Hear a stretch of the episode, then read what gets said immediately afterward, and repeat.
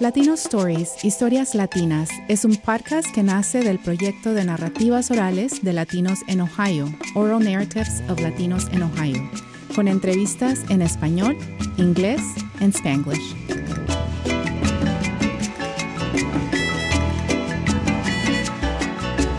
Welcome to Latino Stories. I'm Elena Fowlis. My guest today is Florinda Flores Brown. Flores Brown is a writer, educator, and nonprofit professional from Laredo, Texas. She has a bachelor's of arts in theater and dance from the University of Texas at Austin and a master's of fine arts and creative writing from Goddard College. She currently works as Gemini Ink's director of programs through which she oversees creative writing workshops that help diverse communities across San Antonio bring their stories to life. She also writes short fiction and plays. Bienvenida a este episodio, Florinda. Gracias por la invitación, uh, Elena. I'm super excited to talk to you. Can you talk to us about growing up in Laredo, Texas?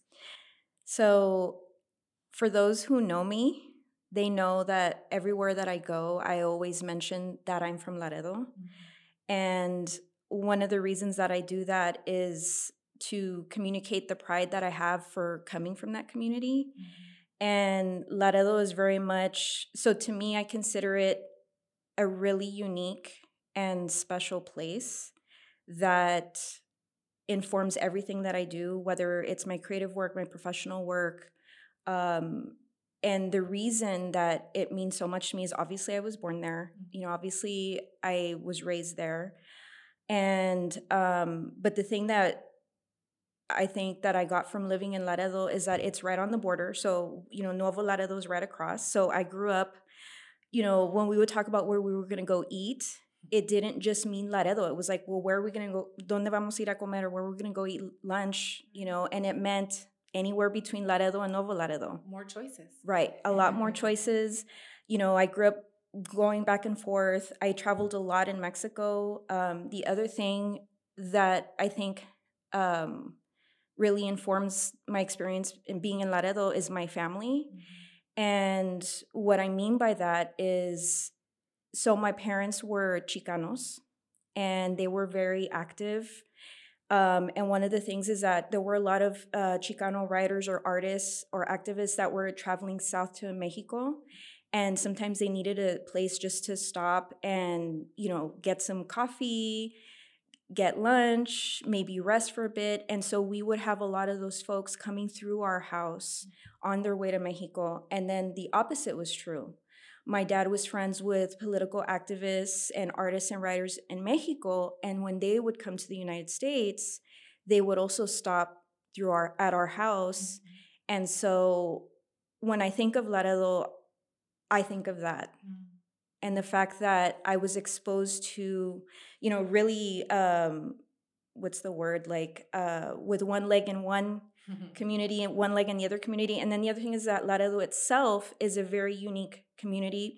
And we like to think that we're unique from other South Texas border towns. And, you know, um, I have some friends that are from, you know, the Rio Grande Valley, and we always joke about, like the beef between my community and their community. I mean, it's just all fun and you know jokes. But um, one thing that you'll hear people say about Laredo is they'll be like, "Oh, you're from Laredo."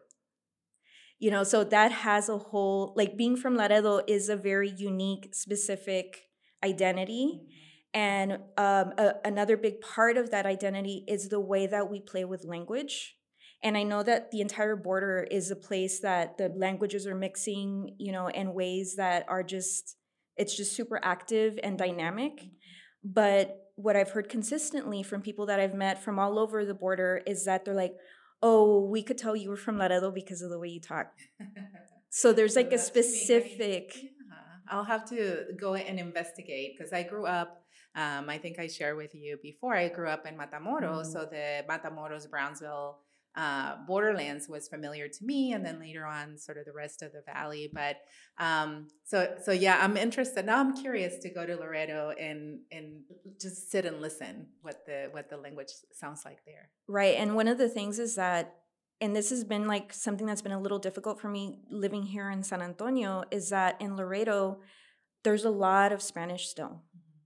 and that's not a community where like first of all i think um you know historically it's not a place that gringos were able to kind of take over. Mm-hmm. It they it was a very harsh landscape. Mm-hmm. It's very i don't know if you know this but it's very hot. I mean it's 10 it's 5 to 10 degrees hotter than san antonio. And now granted i know brownsville oh you all have your own type of heat at brownsville. I've been to brownsville you know and it's that very muggy mm-hmm. heat you know but san i mean laredo is known for also being very harsh and so I know that in our history, we were not settled by, you know, we did have a base for a while, but then the base closed. And so there really hasn't been as much of a of a Anglo-American um, presence exactly there. And so I think that that does affect the language. Like you can grow up there and never speak English. Mm-hmm. And the thing that I miss about it is I can go there and I have to speak Spanish. Mm-hmm.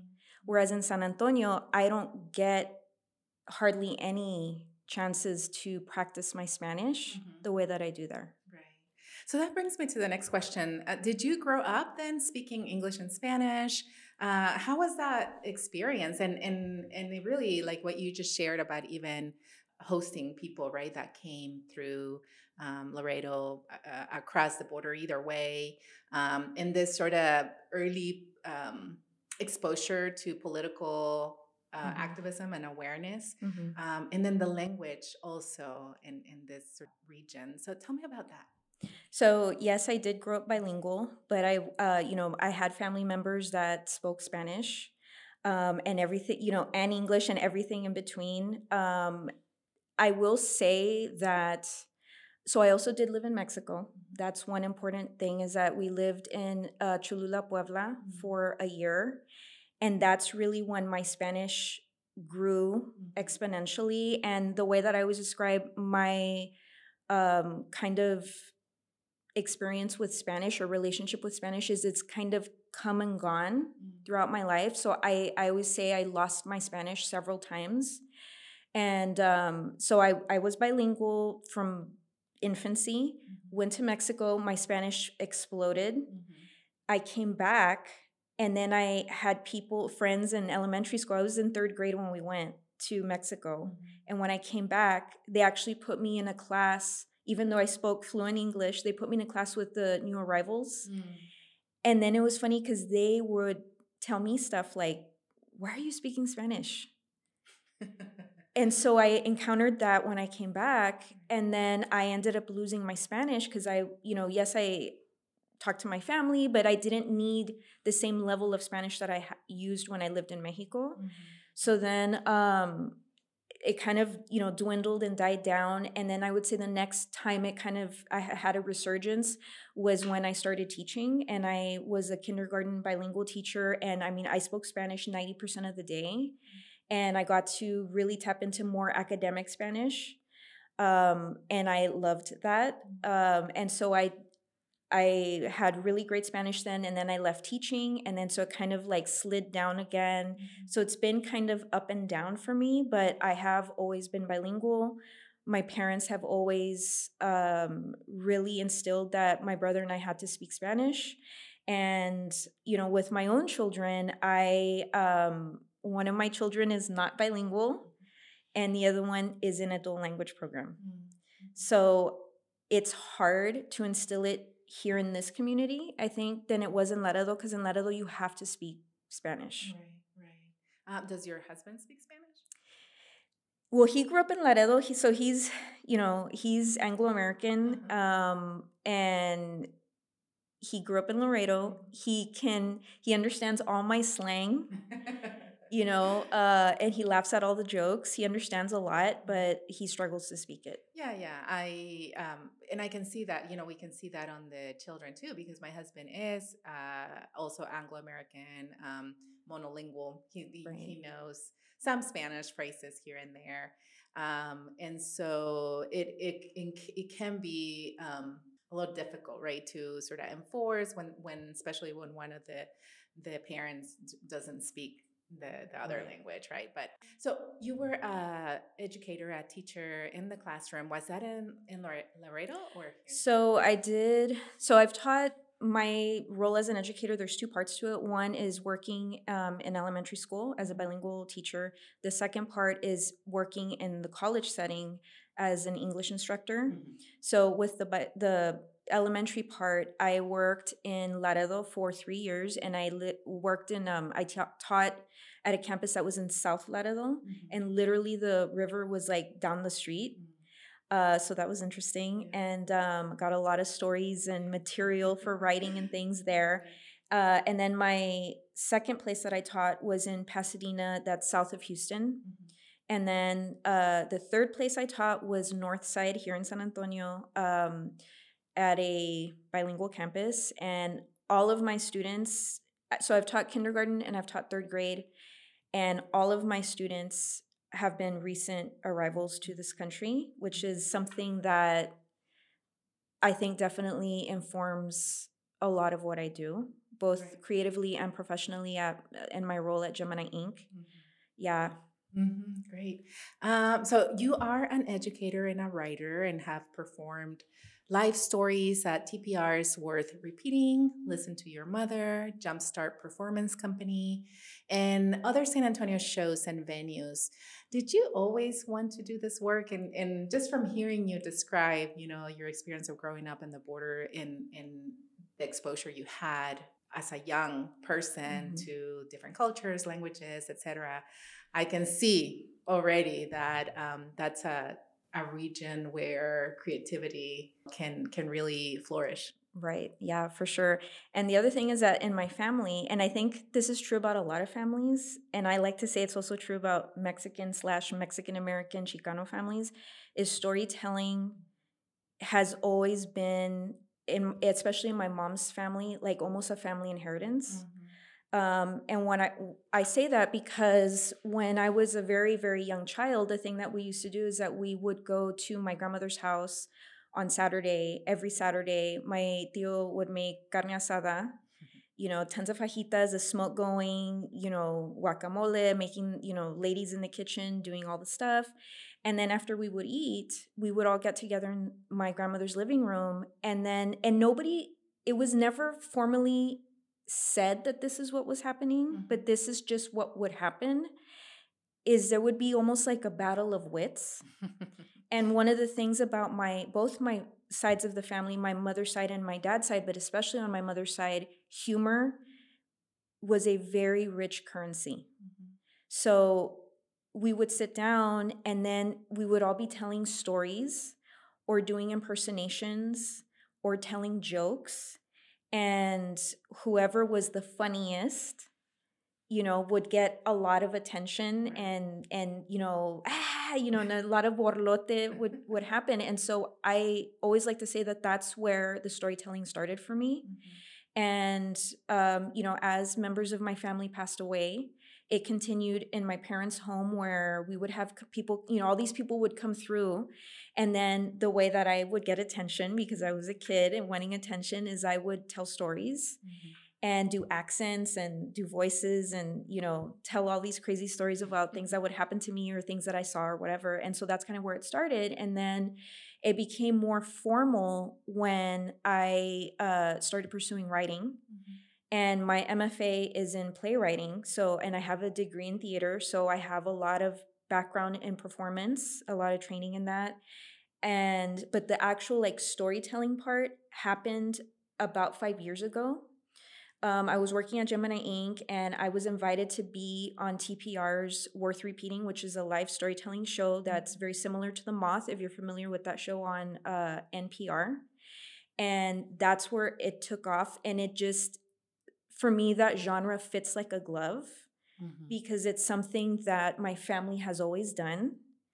And um, I've had some people ask me, like, there's been this whole conversation about who's your muse, you know, and artists have this whole obsession with who, who inspires them. I don't like the word muse, but I will say that I feel like at the heart of my storytelling are those moments that I had Mhm. in my grandmother's living room with our bellies full of fajitas, telling hilarious stories.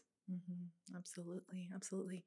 Um, you have worked, um, as you mentioned earlier, as an elementary uh, school teacher, and now you work with Gemini Ink. Um, also working with children of different ages to foster self expression through creative writing. Talk to us about this work. What is the mission of this organization, and how does your experience, you know, continue to be um, at the root of what you do with this organization? Mm-hmm. So, Gemini, Gemini Ink's mission is to teach the craft of writing to people of all skill levels so they can bring their stories to life. And I'm sure just hearing the mission, you can already see how my own personal background mm-hmm. ties into that mission. And so the way that we enact our mission is through uh, our main programs, which include Autograph, which is a series in which we bring a nationally recognized author to San Antonio and uh, the target population for that event is university, college students, and high school students. Mm-hmm. We want to expose them to these tremendous writers. Examples of who we've brought before Margaret Atwood, mm-hmm. Uh, Terrence Hayes, Ben Fountain are just some of the people that we've brought. So that's one program. The second program is called Public Classes and Events. And what that is, is those are tuition based uh, classes that we take. I will say right now, currently, they are targeted towards adults and these are these classes are for writers of literally any background you can be beginning you can be a published author it's everything in between um, and that we provide workshops and literary events through that uh, program. And then the third program which is the one i know you know you heard me talking about at our recent gala and mm-hmm. uh, you know why you invited me here mm-hmm. was uh, is partner classes. And that's the program through which we primarily work with youth. Now that program is for all ages. So we like to say we work with students 5 to 95 mm-hmm. And um, so partner classes what that program does is that we hire local uh, writers and artists and we place them in diverse community settings around San Antonio uh, to provide um, creative writing instruction, so workshops, mm-hmm. to populations for free and to populations who would not have the access to this type of a resource. Mm-hmm. Now, the reason it's called partner classes is because we partner with another organization, we partner with schools, we partner with uh, other nonprofits, uh, with the city, with Bexar County, and um, and so they you know pay us to provide the service to their population.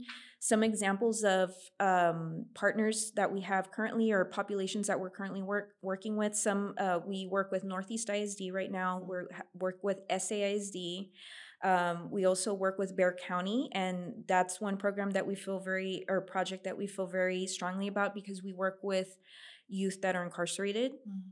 And so, for many of them, bringing in, uh, you know, an experience with poetry and tapping into their voice is very powerful. And um, so, those are some examples of the partners that we've um, worked with. So, you know, the whole purpose of our workshops through partner classes is the access, but also showing these populations that they have a voice, that their voice is powerful, and that they can find joy in using that voice and in writing. Mm-hmm. And um, one thing that I, I frequently talk about is, you know, working with reluctant writers is our specialty.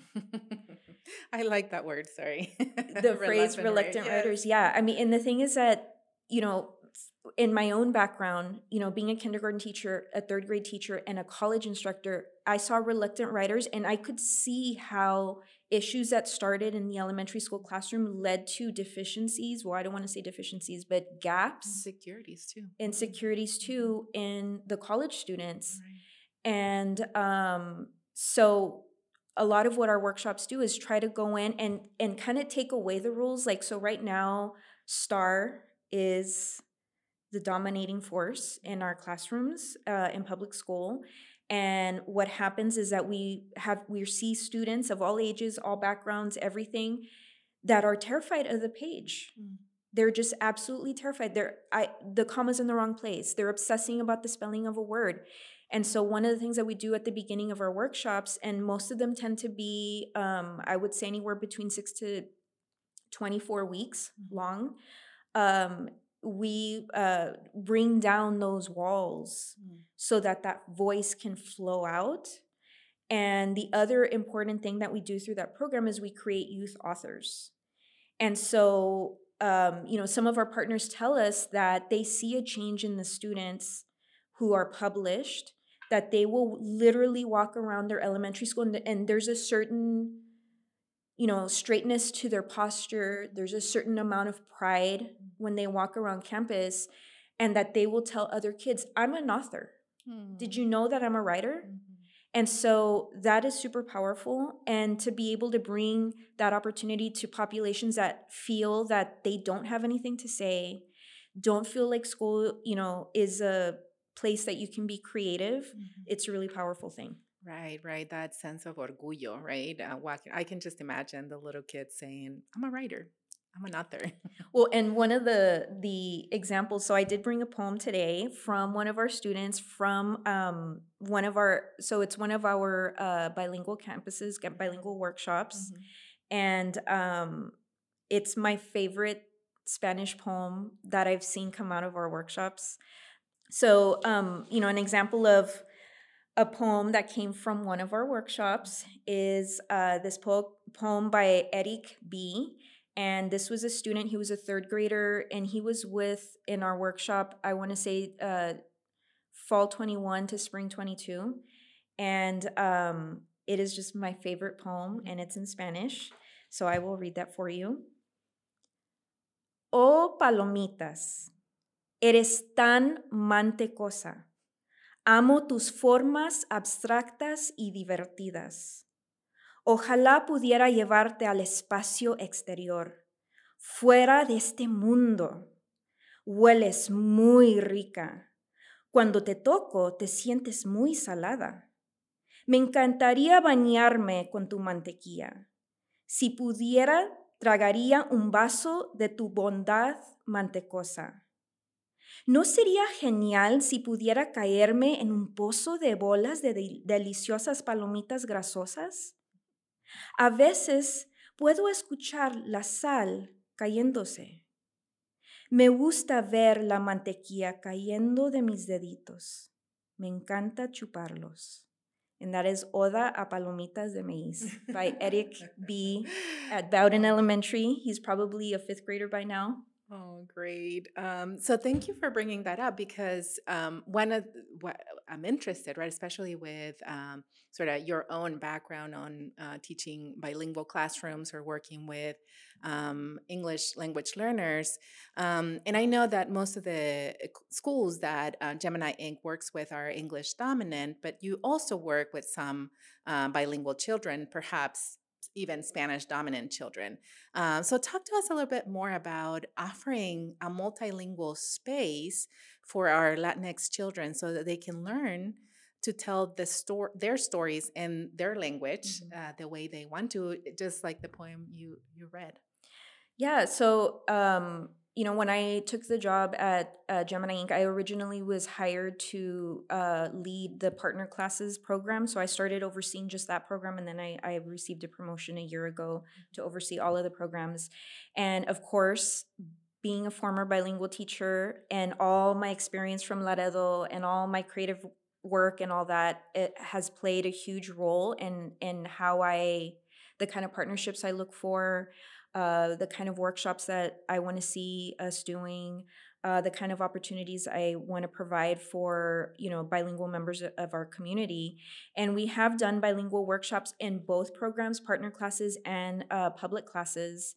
Um, but you know, one thing about the program is that uh, you know just to talk about the pandemic for a 2nd mm-hmm it did affect our partnerships so we had all these partners and then you know partners as we all know, we were all going through a lot, and there was also a lot of financial factors that affected some of our partners. So we lost some partners. And right now, we're currently in a rebuilding phase. And one of the things that uh, we I looked for was I want to have more bilingual partnerships. Mm-hmm. And so um, I was very excited that uh, we got to partner with Bowden Elementary, which is the school where this poem that, that I read, it came from that workshop. And they're a dual language campus. They are currently our only dual language, actually, let me correct that. We actually have a second dual language campus that we just picked up, mm-hmm. middle school. And um, so we are excited to create that space. Uh, one thing to know is that yes, like the you know most of the schools that we work with are English dominant, but that doesn't mean that in our workshops, even if the teaching artists that are leading that workshop they're not bilingual, if we have a child that wants to express themselves in Spanish or any other language, that's fine. They can do that. Um, I have had teaching artists who have had a child write in Spanish and they the teaching artist doesn't speak spanish so they've brought me the piece and said hey can you look at it and can you like tell me what you think? Can you give feedback? So we've done that. Um, i do want to build up us having more teaching artists who are are native speakers. Uh, we currently have one native speaker spanish speaker uh, who's an active teaching artist and um, she actually teaches this workshop that this poem came from um, so if you're a writer out there and you are bilingual and or in Spanish, you're a native Spanish speaker, you know, please t- check out Gemini Ink because part of the issue for us picking up more bilingual partnerships is that we don't quite have the teachers with the Spanish language experience that they can really provide excellent feedback in that language. So that's a little bit of a gap that we do have. And like I'm saying, if anybody out there is interested, let us know because we want to build up our roster of of bilingual slash Spanish native speaker speaking writers. Right, right. Yeah. That, yeah, that'll be a wonderful opportunity for anybody. So definitely check uh, Gemini Ink out. Florinda, what projects or initiatives are you working on for this new year, 2023? So I can tell you what I'm working on personally, which is tied to some of the things we're talking about, and then I can also tell you what we're doing at Gemini Ink. Yes, that'd be wonderful. I am also work, working on a collection of short stories called Laredo Barrio Stories.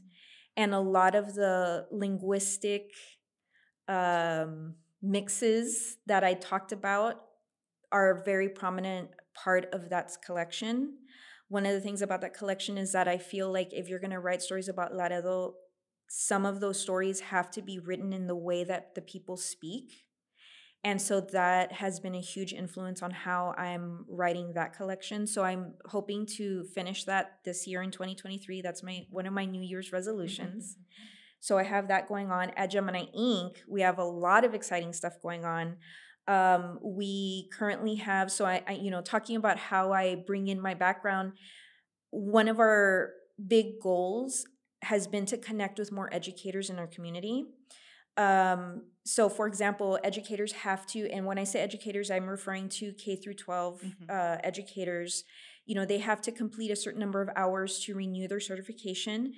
Gemini Ink is a TEA approved Well, that's a wonderful provider of yeah yes yes yes I'm of those hours. And um, so they can get their hours and then we also have and i keep saying this everywhere i go we literally have thousands of dollars worth of scholarships Mm, for k through 12 educators mm, literally sitting there so they can take any of our public class workshops Mhm. um, which we have we just uh, we're putting out our spring schedule right now. We have a workshop on puppetry. We have one on uh, we have slam camp. We have writing the weird. And then we have a our very first workshop this uh, semester is going to be with Allison Hedge Coke who's an american book award winner. And um, that is going to be uh, on how to incorporate musicality into the long poem mm. so any of these workshops educators out there you can take for free And get With our CCU credits. right? exactly Yes, with the that's great. scholarship money Yeah.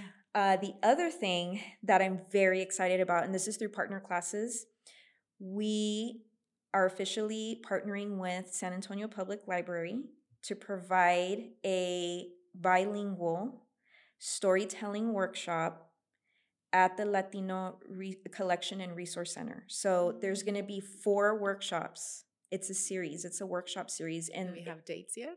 May, Yeah. August, October, and January. So, uh, and we are looking for people who who feel that they're like, I have never written in my life. Mhm. And one of the things I love about storytelling is that I always say it's the original genre because back when we were, you know, in caveman days, you know, what were we doing? We would sit around the fire and tell stories. And so, you know, l- listen, if you can tell a killer story about your tia, que your tia, you know, I don't know, fought with some lady in the parking lot of HEB or whatever, you know, um, or you, you know, maybe you had a sighting of the chupacabra somewhere, you know, like anybody can be a storyteller. Mm-hmm. And so that's um, why we're doing this workshop series. And it is specifically targeting bilingual mm-hmm.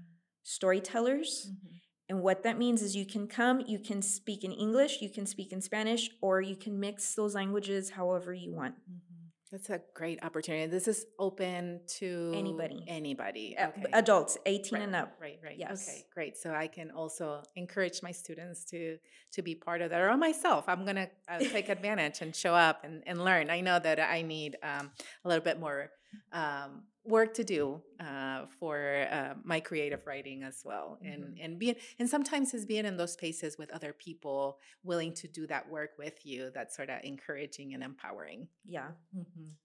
Florinda, gracias por esta conversación. Pues gracias a ti.